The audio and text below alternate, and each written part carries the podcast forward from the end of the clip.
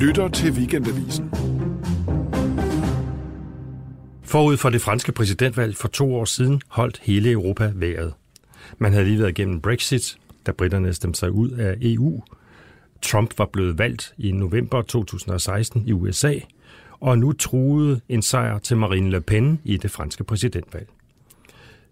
Det blev i sidste øjeblik i anden valgrunde afværget af Emmanuel Macron, og Le Pen endte med kun i gåsøjne at få hver tredje stemme.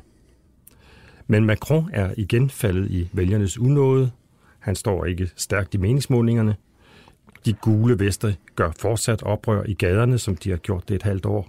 Og Le Pen har bebudet, at hun vil forsøge sig igen i 2022. Europa kommer på pinebænken nok en gang. Velkommen til Globalisten, som er Weekendavisens podcast om udenrigspolitik. Jeg hedder Ole Nyring og er udlandsredaktør, og jeg har samlet seks korrespondenter omkring mig for at redegøre for de seks førende populister i Europa. Og vi er nået til 6. afsnit om Marine Le Pen, øh, lederen, jeg har sagt føreren, af det franske Rassemblement National, som det hedder i dag, det tidligere Front National. Og med mig i studiet har jeg Aske Munk, vores korrespondent i Paris. Og Aske, du er lige kommet fra Paris. Er der stadig gang i oprøret dernede?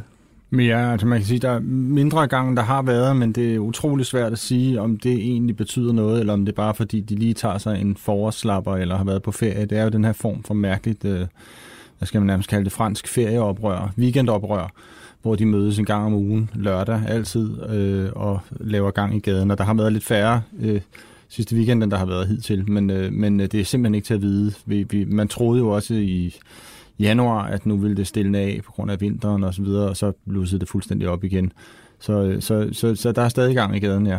Jeg må jo også sige, at franskmænd har en, en ret enestående kapacitet for oprør. Øh, der er tradition for at gå på gaden og, og vende sig mod centralmagten, lige fra Pierre Pouchards skatteoprør i 1950'erne til de gule veste i dag. Lad os høre et klip.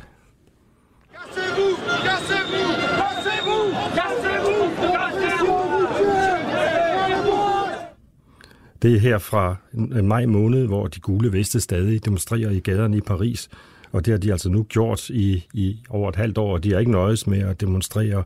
Øh, fortæl os lige, hvad du har oplevet dernede, Aske. Ja, altså først og fremmest sige, at det er jo øh, oprør, der nærmest får et hvert antræk til oprør her i Danmark til at ligne sådan et slagsmål med, med plastikspande i en, i en sandkasse. Ikke? Det går meget voldsomt for sig. Øh, altså, jeg har stået sammen med nogle af politifolkene og kigge på nogle af de projektiler, som demonstranterne kaster. Det, det er jo ikke svært. Det, de ligger jo på gaden, kan man sige, efter, efter optøjerne. Men det er altså... Øh, altså, de skyder med ja, skarpt? De, de, nej, de skyder, nej, på når jeg siger projektiler, så er det ting, de kaster. Ikke? Altså, det er, det er pylonbolde, altså på størrelse med en børneknytnæve i, i, i hærdet stål, det er petankugler, det er brosten, det er jernstænger, der er sågar øh, beslaglagt macheter og våben og en, sågar en kædesav, hvad de så skulle bruge den til til demonstrationerne, men ikke just det, man forbinder med at gå på gaden for at øh, komme og gøre sine krav øh, gældende.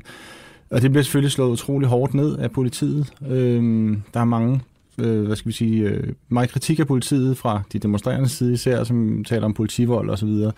Men øh, omvendt må man også sige, at når folk møder op i før det hætteklædte, altså de hætteklædte møder op og, og med åndedrætsværn og, og, værn og, og solbriller og så videre, og så, så er man ikke demonstrant længere, så er man urostifter, og så har politiet sin gode ret til at, at splitte det med sådan Man ser jo også massive ødelæggelser dernede, ikke? Det, Champs-Élysées og altså... Det går meget voldsomt for sig. Altså det, man kan sige, at der er ikke nogen, der forsøger i og for sig at sætte i. Jo, politiet, altså er der altså, de kaster med molotov-cocktails og så videre mod politiet, decideret. Øh, og der, der har der har været flere tilfælde, hvor politiet simpelthen siger, at målet har været at slå nogen ihjel. Øhm, og, og, og derfor trækker politiet sig faktisk også ofte. Altså de laver strategisk tilbagetog og så videre, når de føler, at det bliver for voldsomt.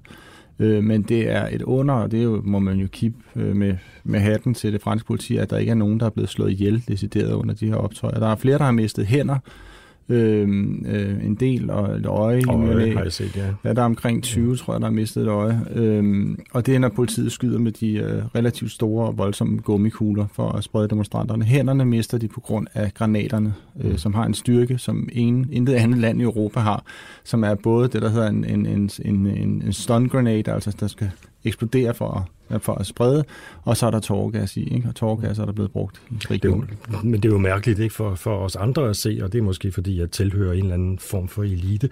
For, andre, for os andre at se, er Frankrig jo et vidunderligt land, med øh, altså, det bedste fra Nordeuropa kombineret med det bedste fra Sydeuropa med fantastiske landbrugsvarer og, og vin og flot natur og dejlig mad og så videre. Og også en rimelig fungerende offentlig sektor med den bedste hospitalsektor i Europa, har jeg, har jeg i hvert fald læst mig til. Hvorfor er franskmændene så vrede så? De er jo især vrede over øh, øh en, en vis grad manglende omfordeling. Så når man kigger på tallene, og vi kigger på det berømte Gini-index, som viser øh, graden af omfordeling i et samfund, så er Frankrig et af de samfund, der, der redistribuerer rigdommen mest. Øh, faktisk øh, mindst lige så meget som Danmark. Problemet er, at der stadig kan være utrolig mange, som ligger i den nedre del, altså dem, som faktisk lever under fattigdomsgrænsen. Og du har også det, som vi kender fra USA, der hedder the working poor, altså du har folk, der er fattige, men som er i arbejde, altså folk, der bor i en bil, som men arbejder. Jobs. Ja, for eksempel. Ikke? Altså, der har også der er eksempler på folk, der bliver talt med folk, der bor på gaden, men som har et arbejde, men som så ikke er i stand til. Altså, det er, man er utrolig privilegeret, hvis man har en fast ansættelse. Sådan har det stadig været. Sådan er det stadig også under Macron. Det er ikke blevet ændret. Og det er det, der, det, er det her oprør handler om øh, de fattige, skal vi sige, den fattige del af middelklassen, som simpelthen er begyndt at arbejde sig ned i bunden af samfundet, stille og roligt, øh, på grund af blandt andet globaliseringen, mener de. Er, er, det, er det Marine Le Pens folk, der går på gaden her? Gavner de gule vestes oprør hende politisk?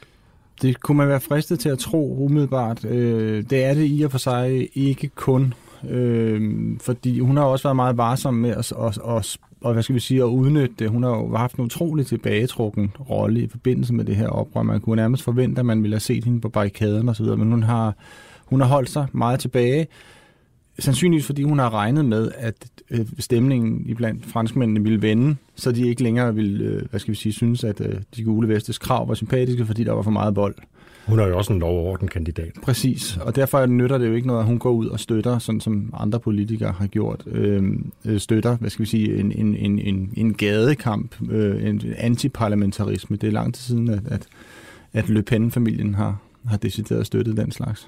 Det skal vi nemlig tilbage til, fordi øh, populismen går langt tilbage i Frankrig. Jeg har nævnt øh, Pouchard, den boghandler fra, jeg tror det var Lyon, der smed nogle skatteinspektører ud og startede et oprør i 50'erne. Og Jean-Marie Le Pen stiftede det, der så dengang var Front National, allerede i 1972, så det må være et af de ældste af de nuværende populistiske partier i Europa. Hvem, hvem var han, eller er han? Han lever jo stadigvæk. Ja, han er, han var 91 nu, ikke? Han, han er en tidligere faldskærmssoldat i, i Fremmelegionen, så altså, han, er, han er en af de, den, det, man kalder en hård hund, en, en læderhals, om man vil, øh, som, som har været med i Algeriet-krigen, øh, som er blevet anklaget for at have begået tortur i Algeriet-krigen. Han har selv afvist det og sagt, at der blev begået tortur, men ikke af mig. Øh, og så er han samtidig jo veluddannet. Han er jurist og kan pol, altså fra statskundskab. Han er politologisk uddannet, fra, men fra Panthéon Assas, som er der, hvor øh, den ekstreme højrefløj faktisk det eneste universitetsinstitut, hvor det ekstreme højre altid har været utrolig stærkt i Paris. Øh, og så gik han jo, så stiftede han det her parti øh, for at gøre op med levebrødspolitikere, øh, og de tætte forbindelser, bondkammerateriet mellem den rige elite og politikerne, som han mente, der var i Frankrig. Og det var under sloganet, det berømte slogan, tous pourris, som betyder, at de er alle sammen pilrådende. Mm. Øh, væk med dem. Så det var sådan en, et protestparti oprindeligt. Har man lidt glistrup?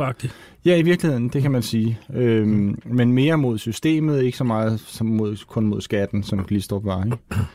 Øhm, Men altså, han nåede jo i 2002 helt frem til anden og sidste runde af præsidentvalget og stillede det op mod Jacques Chirac. Og der tabte han jo ret, ret klart. Øh, hvorfor lykkedes det aldrig Jean-Marie Le Pen at nå helt til tops og blive præsident? For det første, der var utrolig mange barriere i det politiske system mod ham. Altså, de havde på et tidspunkt 35 medlemmer faktisk af Nationalforsamlingen. Det var under Mitterrand, hvor de, hvor de havde proportional øh, valg blandt andet til Nationalforsamlingen. Og det blev så hurtigt igen afskaffet, og så indførte man flertalsvalg i enkeltmandskredse for at holde Front National ude. Meget bevidst for at holde ekstremerne ude af, af Nationalforsamlingen. Øh, grunden til, at øh, 2002 spiller så stor en rolle, og stadig er hvad skal vi sige, brændet, brændt ind i, i den kollektive bevidsthed i Frankrig, er også, at franskmændene blev utrolig overrasket over, at han nåede frem til anden runde. det var på grund af sofavælgerne. Der var så mange, der blev hjemme på sofaen, fordi de regnede med, at det var stensikkert, at det ville være et opgør mod præsident Jacques Chirac og hans premierminister, den socialistiske Lionel Jospin. Derfor blev de hjemme på sofaen, og det gjorde så, at Le Pen overhalede Jospin med et mulehår, hestemulehår, og, og dermed kom videre til anden runde. Og folk var fuldstændig i chok, for de havde altid regnet med, at han ville være den der lidt sådan ah, sympatiske galning, der stod og råbte og skreg ud på sidelinjen. Det havde ikke regnet med, at han kom ind i det politiske spil på den måde. Der var også noget med nogle antisemitiske bemærkninger og, og noget om, at, at korsetlejrene var sådan en bagatel i historien, ikke? Ja, han har, han har mange her. Ja, ja, mange, ja. mange af den slags. Men øh, datteren Marine Le Pen tog så over i 2011 og, og vandt så nye tilhængere ved at lægge kursen øh, stærkt ind mod midten, må man sige. Hun lagde sig kraftigt ud med sin far og fik ham ekskluderet fra partiet. Hvad, hvad var det egentlig, der skete der? Nu tog du selv lidt øh, forskud på det. Det var blandt andet hans, hans udtalelse om, at Vichy styrede det franske samarbejdsstyre under 2. verdenskrig, jo ikke bare så inhumant endda, som han har sagt, og kaldt koncentrationslejrene for en, en bagatell i historien osv. Han har haft utrolig mange direkte, altså negationistiske udtalelser, som han er blevet dømt for i Frankrig også. Og det huede ikke, det huer ikke fra Nationals, øh, det, det forhindrer dem i at, skal vi sige, trække flere stemmer ind. Altså det, hun har lavet en kynisk kalkyl, der hedder, hvis vi lader være med at sige de her ting, så kan det være, at der kommer flere vælgere. Hvis vi begynder, så kan vi trække vælgere over midten, over til os selv. Og det har været et helt bevidst valg, og sådan man skuer, skuer partiet rent for, for alt den gamle chauvinisme og antisemitisme og negationisme, der har været. Men, men hun, hun gør det jo stadig. Altså det er en afdiabolisering, men hun gør det stadig. Mm. Øhm, og samtidig... men, men jeg skal lige høre her, jeg skal, hun, hun nåede ind til nye vælgergrupper, siger du, øh, og, og hvem, hvem er det? Og betyder det noget, at hun er kvinde? Gør det, at hun kan og den det, eneste kvindelige populist, vi har med her i serien. Gør det, at hun kan nå til, til, til andre vælgergrupper? Ja, det gør i hvert fald, at hun kan nå til kvinderne, hvilket var noget, Jean-Marie Le Pen aldrig kunne. Altså, Front National har altid været et, et parti, der lugtede en lille smule af omklædningsrum og mandehørm, ikke? fordi han var den altså for sit liv, han var dybest set en kolossal mandsjuvenist. Øh, altså, han har sågar overfaldet en kvinde, og så tævet hende til et valgmøde, ikke? Hvor, han sagde, hvor han kom tilbage til journalisterne og sagde, at det fik, det fik blodet til at bruges i hans år, ikke? efter han havde lammet en folkevalgt et par. Øh, så det, at hun er kvinde, gør, at altså, og, og, og en kvinde, hun er ikke bare kvinde, hun er veluddannet, hun er fraskilt og har to børn. Altså hun er et meget moderne øh, ikon for, for, for det ekstreme højre. For det ligesom alle højre. moderne kvinder. Ja, men nå, nej, men det er jo, det er jo, det er jo katolsk. Vi har en meget stærk katolsk base i Front National, og det er jo ikke specielt populært i den katolske kirke at blive skilt, selvom de er ved at vende sig til det. Men hun, er, hun, hun, hun kendetegner en nyere vælger. Hun tiltrækker en nyere vælger, som aldrig nogensinde kunne drømme om at, at, at stemme på den der semifascistoide øh, mand med klap for øjet, som han havde i lang tid i, i, i sin tidlige karriere. Ikke? Det kan godt være, at, at hun trækker nye vælgergrupper til sig og fremtræder måske lidt mere moderat end faren, men hun er stadig i stand til at trække fronterne skarpt op, må man sige. Øh, især når hun taler om den aggressive globalisering, der bryder alle grænser ned. Prøv at høre her. Les Français ont un choix très simple. Soit nous continuons sur la voie d'une dérégulation totale, sans frontières et sans protection, avec comme conséquence les délocalisations, la concurrence internationale déloyale, l'immigration de masse, la libre circulation des terroristes. Det franske folk har et simpelt valg, siger hun her. Enten fortsætter vi på vejen mod total deregulering, uden grænser og uden beskyttelse, og som konsekvens af udflytning af arbejdspladser, masseindvandring og fri bevægelse for terrorister. Et styre, hvor pengene er konge. Eller også vælger i Frankrig med grænser, der beskytter vores arbejdskraft, vores købekraft, vores sikkerhed og vores nationale identitet. Øhm, det er jo rene ord for pengene, og, og øh, man må sige, at, at alligevel, på trods af dette stærke forsvar imod globaliseringens konsekvenser, så ender hun med at tabe for to år siden til Monsieur Macron, der om nogen må siges at være globaliseringens mand. Hvorfor det?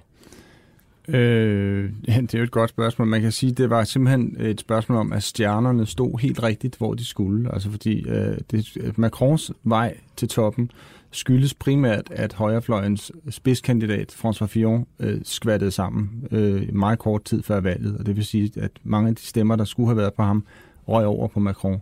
Samtidig var Socialistpartiet imploderet i interne stridigheder, der var stillet op med en kandidat, der tilhørte den yderste venstrefløj i partiet, som simpelthen ikke kunne trække, trække vælgere, hvor vælgerne fortsat, eller foretræk og, og migrere, for nu at bruge udtrykket, hen over midten øh, til Macron. Øhm, og så er det også et udtryk for, at hun har en, en, en, hun har en base, hun trækker de der mellem 20 og 25 procent, men hun har ikke noget, det der kan, man kalder et vælgerreservoir. Hun har ikke noget at trække på i anden runde. Hun har ikke nogen, der vil alliere sig med hende og sige, stem på Marine Le Pen nu, hvor jeg ikke er med i første runde. Det er en ret afgørende ting i det franske valgsystem, som sorterer, som er lavet sådan her for at sortere øh, ekstremerne fra mm. præsidentvalget. Men jeg vil godt lide, nu det hun siger her er jo meget, meget vigtigt i forhold til, mm. hvad hun mener politisk, fordi man kan jo tydeligt høre, hvordan hun kæder storfinansen, som traditionelt, det ved alle hendes vælgere godt, i Front Nationals optik af jøderne. Det er den jødiske konspiration. Det bruger hun også selv, men uden at sige det. Hun nævner navn, navn som Goldman Sachs, Dominique Strauss-Kahn, George Soros osv. Og en ved det. Berøm, det ved, alle ved, at det er, mm. det er jødiske folk, der har forstand på finanserne osv. Og samtidig taler hun om eroderingen af den franske kultur, masseindvandring og terrorister, og vi ved godt, at det, det er muslimerne, adressen er helt klar her. Der, der er ikke nogen tvivl. Så hun, det raffinerede ved hende er, at hvis man går ned og analyserer det ord for ord, så vil man sige, der er jo ikke noget i det her. Det er jo ikke noget, man kan være uenig i. Hun bruger det, amerikanerne kalder dog whistle, altså hundefløj. Ja, ja, præcis. Ja. Det, man du, ved, du, kan ikke høre det, men du ved, hvad det betyder. Det, det rører direkte ned i underbevidstheden på alle hendes vælgere, fordi når man bare fjerner de ting, så er det noget, hun altid har sagt, bare med tydeligere ord førhen. Og nu kan hun bare nøjes med at referere til det, så ved folk, hvad hun mener. Det er meget raffineret. Vi skal lige runde ting, som, som uh, mange af de højre populistiske partier har til fælles, øh, og, og, som, øh, og som altså også gælder Marine Le Pen her, nemlig at de har ret tætte forbindelser til det russiske regeringsparti, til Putins parti, og i Marine Le Pens tilfælde også russiske banker. Hendes parti er simpelthen delvist finansieret af lån øh, fra russiske banker. Øh, og hun har også mødtes personligt med Putin og har ligesom også erklæret et, et vist politisk og åndeligt slægtskab med Putin.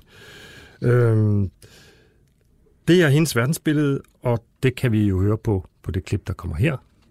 Mais honnêtement, si vous êtes en train d'essayer de, de faire dire que la Russie représente pour les pays d'Europe un danger militaire, je vous dis, je crois que vous commettez une erreur d'analyse. devrait être l'engagement de la France euh, envers l'OTAN? Moi, je souhaite que la France sorte du commandement intégré de l'OTAN.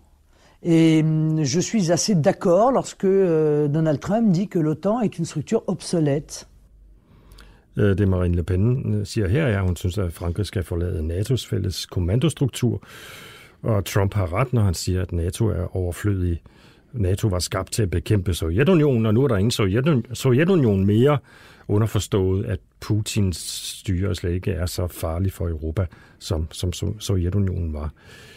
Aske, hvad vil det konkret betyde for Vesten som sådan, for NATO og EU, hvis en politiker som Le Pen kommer til at stå, øh, stå ved magten øh, i et så afgørende land som Frankrig? Altså, først og fremmest, selvfølgelig er det en meget hypotetisk ting, men vi bliver nødt til at først at se, at det er en fuldstændig vild analyse af Rusland, som jo er meget, meget, meget Sovjetunionen nostalgisk, kan man sige. Putin er jo, er jo en mand med store ekspansionistiske tanker og tanker om Stor Rusland osv., så, videre. så det at affeje ham som trussel i det hele taget er fuldstændig absurd.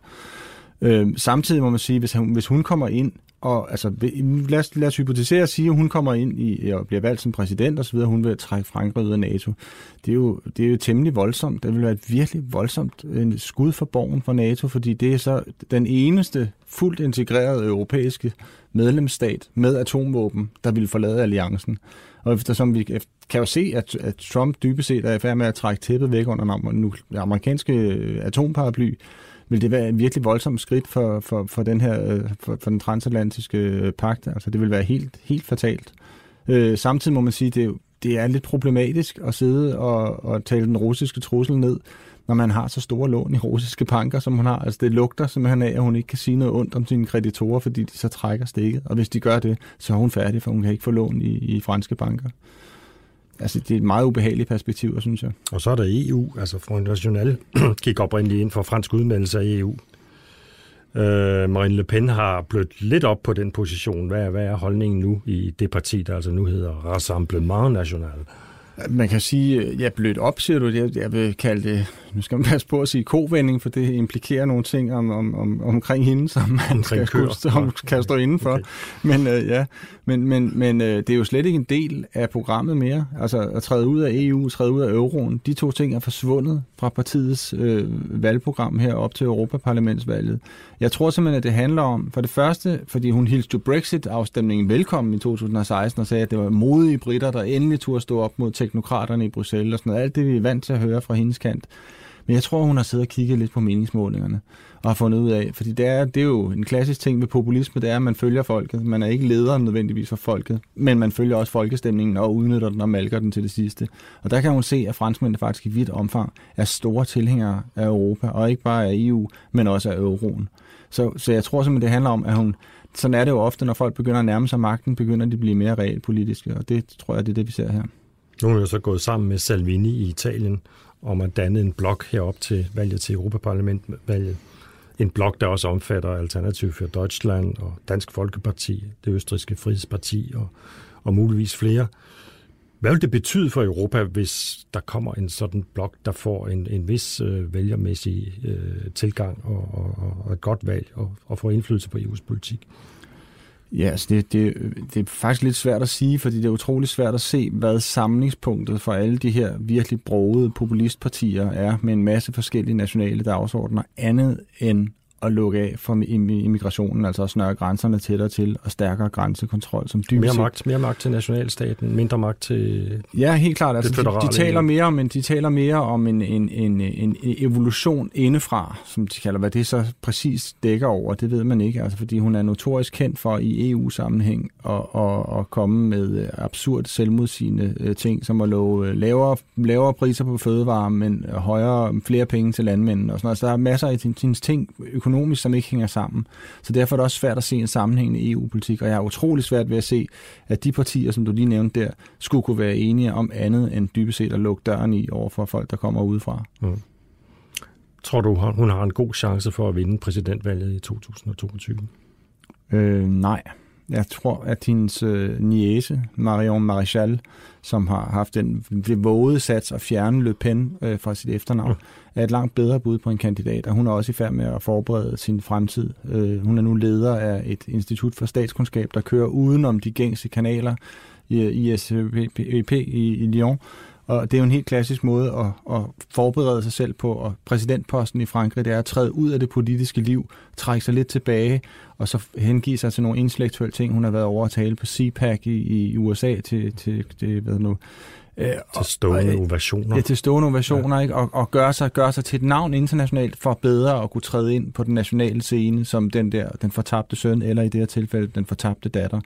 Hun er intelligent, hun er køn, hun er hardliner. What's not to like? Ja, men præcis, så kan du sige, og hun er ikke, og hun er ikke belemret med den bagage, som Marine Le Pen har, hvor folk hele tiden kan sige, du mener stadig det samme, du siger det bare ikke. Altså på den her måde har vi en, der taler frit for leveren, og som ikke er betændt af at have været med i alt muligt wheeling and dealing, fordi Front National er ikke et parti, outsider-parti. Det er ikke et parti, der står udefra med. De har været der i, som du siger, siden 72. Det er et parti, der er gængst, og som har partiskandaler, som er partistøtte osv., partistøtteskandaler, ulovlige øh, skyggejobs osv. Men det har Marion Maréchal ikke, for hun er ung, ubefængt. Hun er jo simpelthen inkarnationen af Jeanne d'Arc, som er øh, deres øh, favoritikon også i Front National. Det synes jeg er en passende udgang med Jeanne d'Arc her. Tak skal du have, Aske. Det var så 6. afsnit i serien om Europas populister, hvor vi nu har tegnet portrætter af Ungarns Viktor Orbán, Sveriges Jimmy Åkesson, Italiens Matteo Salvini, britiske Jeremy Corbyn, tyske Alexander Gauland og nu altså franske Marine Le Pen.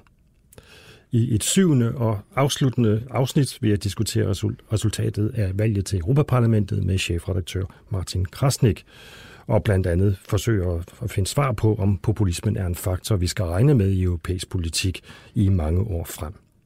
Jeg hedder Ole Nyring. I studiet var Eske Munk. Johanne Mygind var producer, og for teknikken stod Jens Barot. Du lytter til Weekendavisen. Hør alle udsendelser på weekendavisen.dk-podcast.